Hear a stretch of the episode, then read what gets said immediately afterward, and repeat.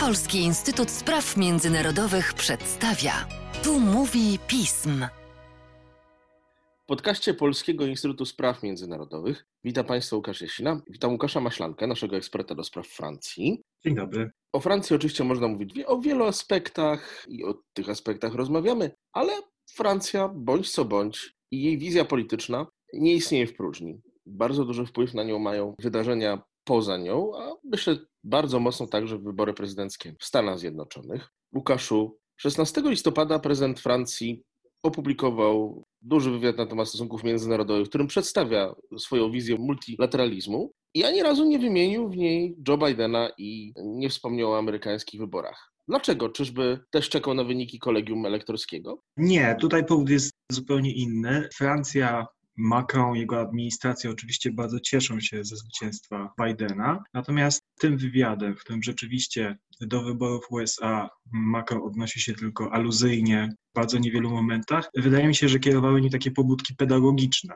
To znaczy namawia wszystkich czytelników, nie tylko Francuzów, ale też innych Europejczyków, do tego, żeby nie poddawali się euforii z powodu zwycięstwa Joe Bidena, ponieważ zamiast cieszyć się z tego, że wróciła jakaś względna normalność w polityce amerykańskiej, powinniśmy raczej oczekiwać od Stanów Zjednoczonych pokory po tych czterech latach ognia i furii, które mamy za sobą. Macron zwraca uwagę przede wszystkim na to, że świat przeżywa obecnie najwięcej przełomowych momentów od przynajmniej końca II wojny światowej i że nie do utrzymania jest to status quo, z którym mieliśmy do czynienia jeszcze przed Trumpem. Przede wszystkim Macronowi chodzi o największy kryzys relacji multilateralnych od 1945 roku. I tutaj wydaje mi się, że przemawia przez niego takie francuskie samozadowolenie z tego porządku jałtańskiego. No, trzeba pamiętać o tym, że Francja, podobnie jak z porządku wiedeńskiego, tak samo w porządku jałtańskim zajęła bardzo uprzywilejowane miejsce. W związku z tym tutaj Macron ma takie skłonności do idealizowania tamtego porządku jako opartego na pewnych zasadach na zawartych w Karcie Narodów Zjednoczonych. W rzeczywistości wiemy, że było zupełnie inaczej. Poza tym Macron zwraca też też uwagę na kryzys tożsamościowy w świecie zachodnim, który, jak twierdzi, jest największy od 68 i 89 roku. To znaczy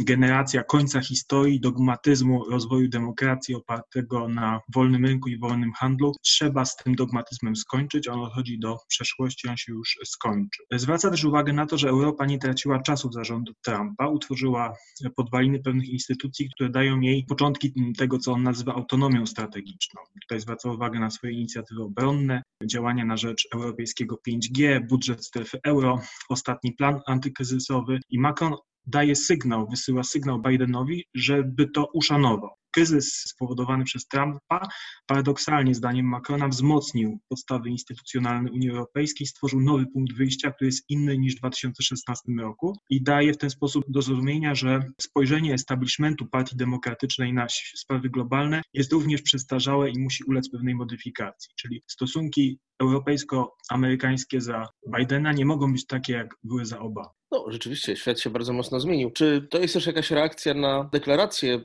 samego Joe Bidena i, i, potencjalnych uczestników jego nowej administracji, że to zaangażowanie w sprawy światowe się zwiększy, amerykańskie, w przeciwieństwie do tego, co było za Trumpa. Tak, i Francja obawia się, że z jednej strony ma nadzieję na to, że się zwiększy, zwłaszcza w takich kwestiach jak zaangażowanie w sprawy klimatyczne czy odbudowę multilateralizmu w ramach ONZ, ale z drugiej strony we Francji istnieją również duże obawy, że Stanach Zjednoczonych zwycięży pokusa do tego, żeby wrócić do tych złotych czasów współpracy transatlantyckiej, które dla Francji z powodów jej interesów, jej priorytetów nie były zbyt wygodne. I tutaj Macron tworzy taką konstrukcję tak zwanego konsensusu paryskiego, nowego konsensusu, który ma zastąpić konsensus waszyngtoński według którego wszyscy rozwijaliśmy się po 1989 roku, opartego konsensus waszyngtoński oparty o 10 zasad wolnego rynku, wolnego handlu. Macron zwraca uwagę na to, że ten konsensus, chociaż odegrał również pozytywną rolę, ponieważ pozwolił na szybki rozwój gospodarczy w wielu części świata, to stworzył zbyt dużo nierówności, dał zbyt dużo władzy wielkim korporacjom, uniemożliwia w tej chwili walkę z globalnym ociepleniem, niszczeniem bioróżnorodności, ponieważ bierze pod uwagę tylko wskaźniki rozwoju ekonomicznego. Zdaniem Macrona potrzebny jest nowy nowy konsensus, który bierze też pod uwagę jakość życia, rozwój społeczny, ochronę środowiska. Zwraca w tym kontekście uwagę na różnice w rozwoju demograficznym Afryki i Europy. Afryka ma zbyt duży rozwój demograficzny, zbyt duży wzrost, y, przy którym nie może się rozwijać, podczas gdy Europa wymiera. No, zwraca też uwagę na to, że w świecie zachodnim, zarówno w Europie, jak i w Ameryce, potrzebna jest stopniowa zmiana nawyków społecznych w kierunku mniejszego konsumpcjonizmu i większej roli kolektywizmu. Tutaj wyrażać z taką empatią o tej przeciętnych przedstawicielach klasy średniej, którym przez lata mawiano, żeby dostosowywali się do tego modelu, który no, zakłada coraz większy konsumpcjonizm, własny samochód, własny dom i tak dalej, i tak dalej. I twierdzi, że nie można zacząć zmiany społecznej od przekonywania ludzi do innego modelu niż tego, według którego żyli całymi latami, że potrzebny jest nacisk polityczny właśnie na wielkie korporacje, wielkie koncerny, żeby y, zmieniły sposoby prowadzenia działalności gospodarczej. I tutaj jest stąd potrzeba silnej władzy politycznej, zarówno w Stanach Zjednoczonych, jak i w Europie,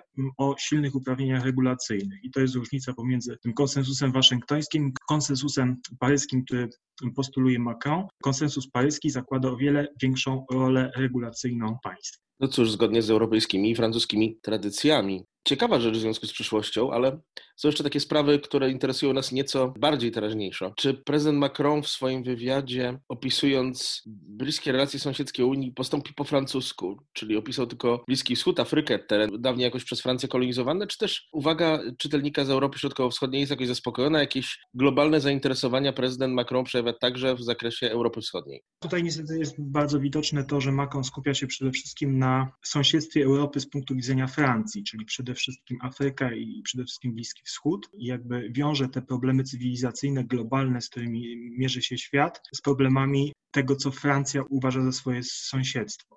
I tutaj no, warto zwrócić uwagę na przykład, że Francja dość niewygodnie czuje się w ramach NATO, bo uważa, że ta organizacja odwraca uwagę Europy w kierunku flanki wschodniej. Natomiast sama Francja pragnie jak najbardziej rozwijać współpracę wojskową ze Stanami Zjednoczonymi, ale właśnie na tych terenach Afryki i Bliskiego Wschodu i martwi Francję szybkie wycofywanie się Stanów Zjednoczonych stamtąd. No przy tej okazji też podkreśla swoje pokrewieństwo ideowe z, z amerykańskimi demokratami. Mówi o walce cywilizacji oświecenia z nową barbarią i ma przez to na myśli mm, terroryzm islamski, który zdaniem Macrona jest spowodowany kryzysem islamu.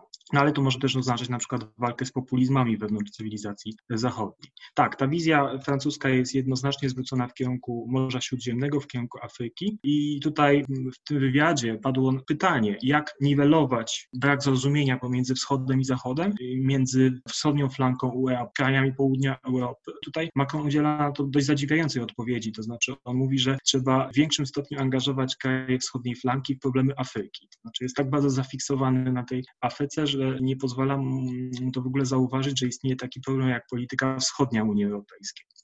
Więc e, podsumowując, można powiedzieć, że ten wywiad no, ujawnia wielkie możliwości intelektualne francuskiego prezydenta, który należy jak najbardziej Francuzom zazdrościć, ale z drugiej strony ujawnia też paradoks średniej potęgi, jaką jest Francja. To znaczy średnia potęga, która ma ambicje globalne, stara się uniwersalizować swoje interesy, przedstawiać swoje priorytety gospodarcze, polityczne, ekonomiczne jako priorytety globalne, które powinny być, stać się priorytetami całej Unii Europejskiej, a może całej Organizacji Narodów Zjednoczonych, całego świata transatlantyckiego, ale jednocześnie przez to właśnie, że jest tylko średnią potęgą, to nie może wyjść poza swoje partykularyzmy. No i to czasami nas tak bardzo irytuje w polityce francuskiej, chociaż z drugiej strony też w naszej polityce można zauważyć takie elementy, które są naszą fiksacją i które też irytują mhm. No cóż, to z jednej strony cieszy, z drugiej strony bardzo smuci, że bez względu na rozmiar to się bardzo często powtarza w myśleniu. Rosja ma przecież też taki problem. Choć czy jest średnią potęgą, czy jednak wyżej, to już jest kwestia dyskusyjna. Ale ale nie o dzisiaj, tylko o Francji. Dziękuję Ci bardzo, Łukaszu, bo za to przypomnienie, za omówienie wywiadu prezydenta Macrona, bo mimo też naszych zainteresowań Francją, które się ciągle jeszcze w Polsce utrzymują, polscy publicyści niemalże całkowicie zignorowali to ważne wydarzenie. Ale Ty nie, na szczęście. Dziękuję bardzo.